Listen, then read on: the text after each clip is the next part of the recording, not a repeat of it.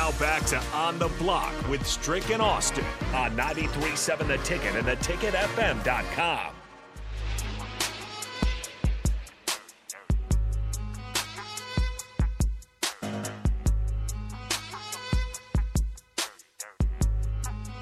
That's right. We are back here on the block, and we go to the Honda of Lincoln hotline. We welcome in Andrew, Alix, as we do this time every Thursday. Andrew, the breaking news Lamar Jackson, the Baltimore Ravens, in agreement on a five year deal, sounding like he'll be the new highest paid player in NFL history. Your instant reaction, Lamar to Baltimore, what is it?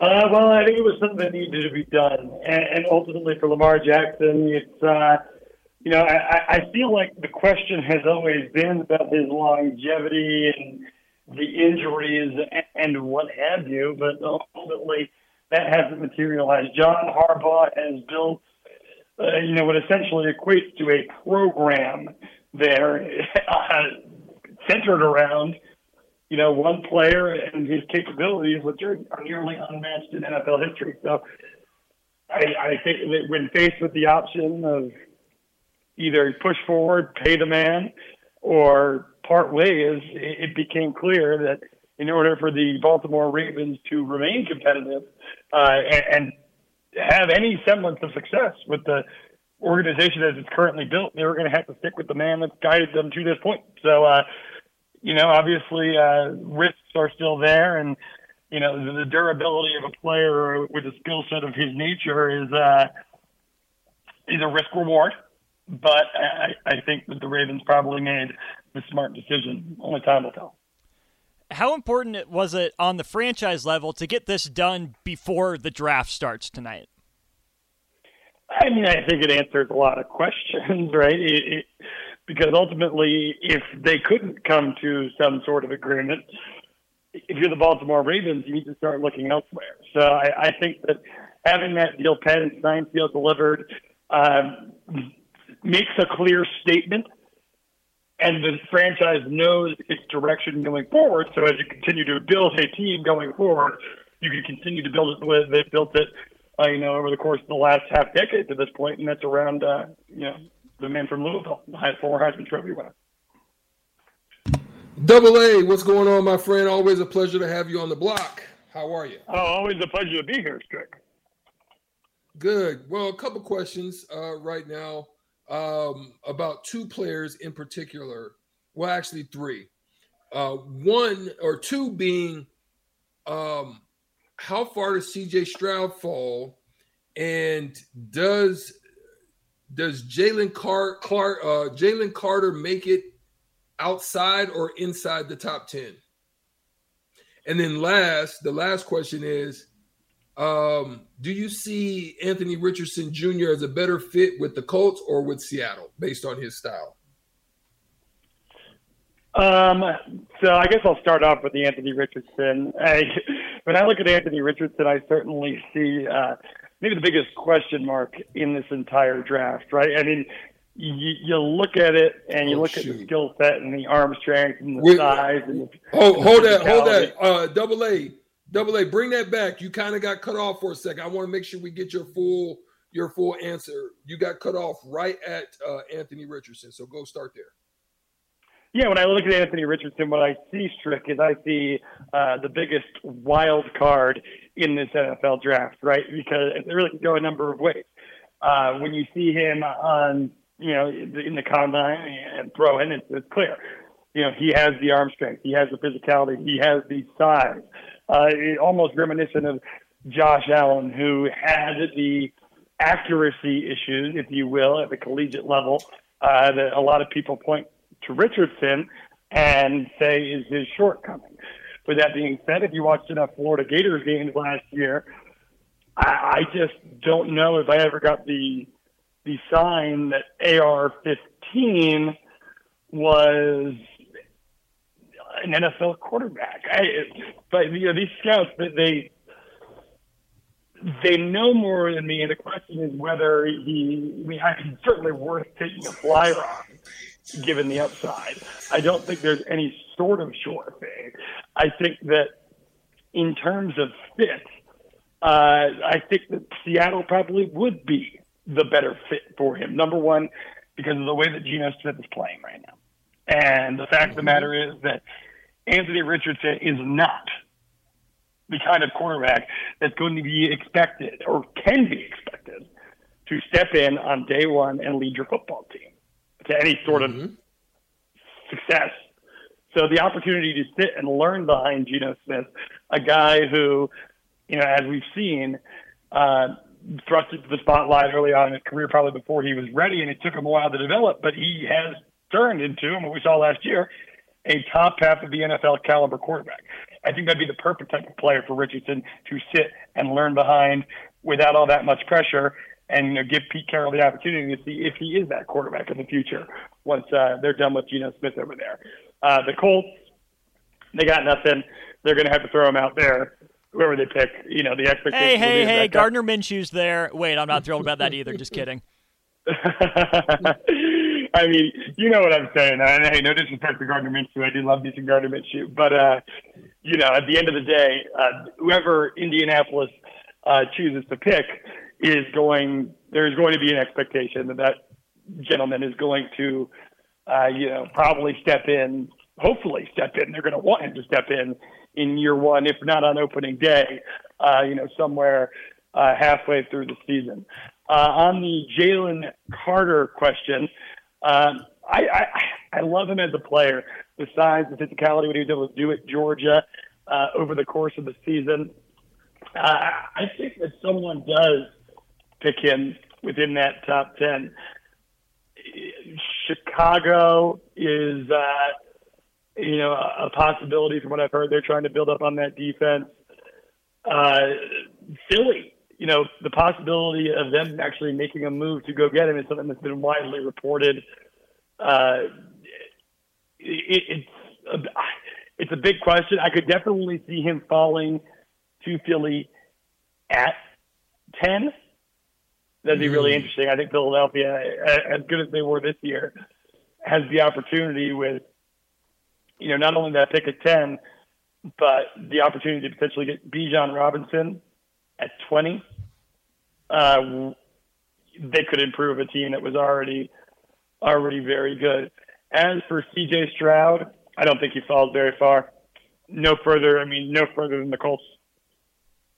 But it's just kind of how I see it. Ultimately, Good they're a quarterback hungry team. Someone's going to move up into the top five to take him. It's a question of who goes first, him or Levis.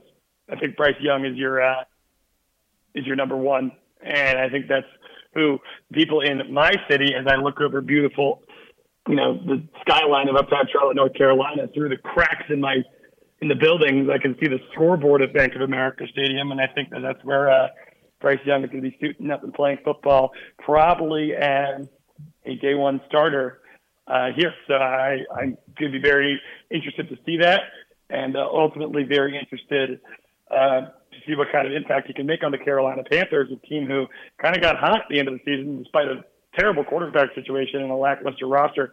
They've made the move to go up and get him, obviously parting ways with DJ Moore in the process. But the NFC South is a uh, uh, as winnable of a division as there is in the, National Football League right now, and uh, I'd be very curious to see uh, you know what kind of impact he can make right away. So that's me giving my my full fledged endorsement to what I believe the Panthers will do tonight. Andrew, we've heard that the Texans and the Cardinals want to move off their picks if they can at number two and at number three. Haven't had a lot of takers, at least so far in the pre draft process. Do you think anything gets done with either one of those picks here tonight? Um, well, you know, it certainly is interesting, and it's the curse of one Lovie Smith in Houston, right? Where if you believe that Bryce Young is the only tenable quarterback in that draft, well, good for Lovie Smith. A parting gift, winning week 18. right. and pushing them back to that number two pick. Uh, demand is certainly, I, well, there's always going to be demand. It's just a question of, right, like you got to play risk reward, right? So if you're the, if you're the Texans or if you're Arizona, I don't think that Arizona's in need of a quarterback. Houston is in need of a quarterback, but that's a bad football team. Austin. That's a bad mm-hmm. football team, trick. I, I think that you know, given the nature of, of DeMeco Ryan, his philosophy as uh, you know, a, a football mind, if you will, he's going to want to build up that defense that has so many glaring holes. So, I mean, if they can move back, I think they will. But I just don't know if the demand's going to be high enough. I think they could go ahead and, and pick uh, an Anderson or, or you know someone off the edge to provide a little spark for them, knowing that they you know, this isn't going to be a one-year project, and they'll probably find themselves in the top five again next year, especially they're rolling out uh, Davis Mills once again, and then suddenly you go into a draft with, uh, you know, we're looking at the likes of uh, of Drake Maye and others in there, and you know that is more likely to be your quarterback of the future because I mean I, though I did just endorse Bryce Young because I think he has a ton of upside, and every time I've watched him play football, I've been impressed. I I don't think that any of these guys are, especially beyond him, are home runs by any stretch of the imagination, and uh, you know, I, I just wouldn't be. If you can trade off of it and get multiple picks, you know, maybe get a future first or a second or something like that, and go ahead and do it. But you know, and Anderson wouldn't be um, a slouch either. And same goes for the Cardinals, who certainly aren't picking a quarterback. But at three, with Anderson off the board, I could see them, you know, maybe trading back a few spots just to, uh, and, and they can play chicken with teams like the Colts, with mm-hmm. teams like Seattle, uh, to try to, you know, raise that stock. And who knows? Maybe Washington might team, but uh, I, I think that as of now, they're probably just planning on rolling with Sam Howell, given the uncertainty in that organization, the change of ownership, and all that coming. No one's going to have the green light to make a, a franchise-altering pick like that. So, uh, I, I, I don't think we'll see if the pick is traded the kind of return that we've seen on a number two or number three pick uh, in, in even recent years past. Uh, if they're okay with that, that's fine uh, because you know I, I think a team like the Houston is so far away, and a team like the Cardinals might not necessarily be as far away. Uh, but yeah, it's going to be extremely interesting. If there's a wild card team in the draft, to me, it's Las Vegas. I don't know what that front office is up to. That's another team that I think has a lot of holes to fill. Who's the wild card tonight for you? My wild card. I mean, I did just mention I think that Philly could really, you know, if they could land Bijan Robinson and a, a, a Jalen Carter caliber player, then they, you go for a guy like Carter who might drop a little bit. Still got an incredible amount of upside. Reminds me a lot of uh, Jonathan Allen, the captain of my my Washington team, who, due to injury concerns, fell like 15 spots from his like two weeks out from the draft projection. Washington snagged him up at like 12 or 13 or something like that, and he's been a uh, you know a franchise caliber player ever since. If you could do that, combine that with the Bijan Robinson, we know that obviously running backs are uh, not at a premium in the first round of the NFL draft for, for you know obviously value reasons in the long term and, and whatnot and injury risk. But uh, I think Philly has a huge chance to improve, you know, an already tops in the NFC offense uh, going into this year. So um, my, my wild card team would be Philly. To see how they uh, can take best advantage uh, of the couple of picks that have been presented to them. Last, uh, well, one of the last things I have for you, Andrew, is is looking at the playoff picture now. Is it's beginning to shape up. Uh, one, the Celtics are are tripping right now, just kind of allowing uh, Atlanta to get a sniff, and then you've had some some lower seeds just go in and take care of business and and and knock off some some top seeds. Uh, and obviously the situation going on with Sacramento with the injury to De'Aaron Fox that just that just the timing is similar to like what happened with San Francisco, I think. Uh, to have that kind of impact with Brock Purdy being injured and just not able to have any extra quarterbacks to help out uh, in one of the biggest games uh, when they had a great opportunity to knock them off. What, what's your what's your view on you know why the NBA has is is is closing out this way with like Miami and you're having them upset an eight seed and you're just having these lower seeds just really giving giving guys that work and and and, and making it tough for these top tier seeds uh, to be able to uh, move on? Well, I got a couple of answers to that trick. Number one, I think a lot of it's going to be the byproduct of the uh, you know, the current system as it stands, where you have players sitting a lot, so the seating isn't necessarily always reflective of how good the teams actually are. I don't think that's the biggest factor in this case. I mean, you look at Miami over uh, Milwaukee, and there's a couple of factors that play into that. Number one, uh, first and foremost, is going to be the Giannis injury, right? I mean, he gave Miami three shots at Milwaukee uh, without Giannis on the floor. They took two of them, and Miami's or Milwaukee's already behind the eight ball. Giannis has got to come back. He's got to play. And if you watch that game last night, uh, I, I mean, I don't know what you can't blame everything on the injury, but in the fourth quarter, Giannis was just so bad. It was like truly like such a the best player in the NBA, in my humble opinion. And I think that the stats and the hardware at this point agree with that. at least if you take a you know three four year running sample, it just looks like a shell of himself and was literally a net negative to his team.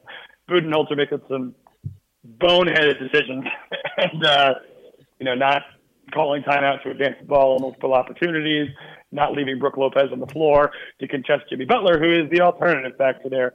Because Jimmy Butler, yeah, he is a cool, cool cat, man. I've never seen more, man. You know, in an era where there's so much flash and glamour and everyone just wants to, you know, be on television and stuff like that, Jimmy Butler makes no excuses. He just goes out there and balls. He earned every single point in both of those wins uh, you know, when Giannis was back, and now the Miami Heat are moving on. So who's a winner there? Uh, the New York Knicks, who upset the team that I thought uh, was going to play pretty well in this playoffs, Cleveland Cavaliers. Um, you know, now them or Miami are booking a trip to the Eastern Conference Finals.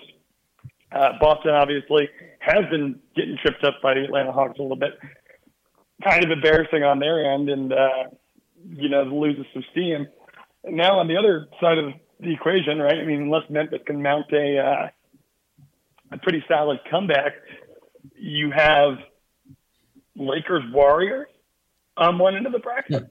Lakers Warriors. it's like you know, we we end up we we get this world of parity in the NBA, and we're still going to end up with one of the two, you know, dominant powerhouse every bandwagon is a fan of teams that have you know dominated the league for at least the course of the last uh, you know, five or so years. So it's uh, and not the Lakers were dominant last year, but it's LeBron James, it's Steph Curry, the two players that have defined a generation, and they're going to be facing off potentially here in the second round. I, I think that makes for for must see uh, television. So obviously, you know, injuries are a factor, and you, have you feel bad for the Kings fans because what poor timing to lose uh, such a prolific player like De'Aaron Fox, but uh, ultimately, at the end of the day, Strick, I, I think that uh, parity plays a role. I think that poorly timed injuries play a role, but the result that we're getting is uh, these powerhouse teams, these teams that uh, everyone recognizes, you know, from the course of recent NBA history. Your Boston, your Miami's, your New York, your Golden States, uh, and the like. They're moving on. So who's your dark horse in all of it? I guess think the Denver Nuggets. So it, it, it's them versus the Blue Bloods, if you will. Sounds good. There he goes. Double A, uh, dropping science once again. Uh, obviously, the uh, draft is about to happen really soon, so we'll see if some of these things come to pass. Uh, some of our thoughts that we've kind of laid out here, uh, if they formulate. Uh, NBA stuff is crazy. We just don't know how that's going to all pan out, but we got to keep our ears open. Double A, Alix. Uh, 247 Sports, my guy. Thank you once again for joining us on the block. Hey, thanks as always, Strick. Always a pleasure to be here. Uh, a couple shout outs. Shout out to my New Jersey Devils tonight. NHL doesn't get touched on all that much, at least when I come on this program, but the Devils two five one losses to the Rangers at home to get the series started. They got out two wins at Madison Square Garden. They're headed back to Jersey, uh, and tonight sets up very well. I'm very nervous uh, for that one, and good luck Nathan Brennan uh, covering the draft tonight from Kansas City. Don't get arrested, buddy. Uh, I, I, won't tell anyone on this radio program what happened uh, when me and Nathan, in the in the midst of COVID, it was the first time we had seen each other. Uh, you know, when everyone was locking down, we got together, uh, bottle of vodka, maybe a couple bottles of vodka, a couple of friends, NFL draft. I feel like we've all come a long way since then. So it all comes full circle, doesn't it? well, that's good, man. We hope to see you next week, and we'll see how this thing's all panned out and played out. But uh, uh, Andrew Alix, 247 Sports, joining us on the block. We got to take a quick break. We'll be right back. Cross it over with the old school crew right after this 937 The Ticket.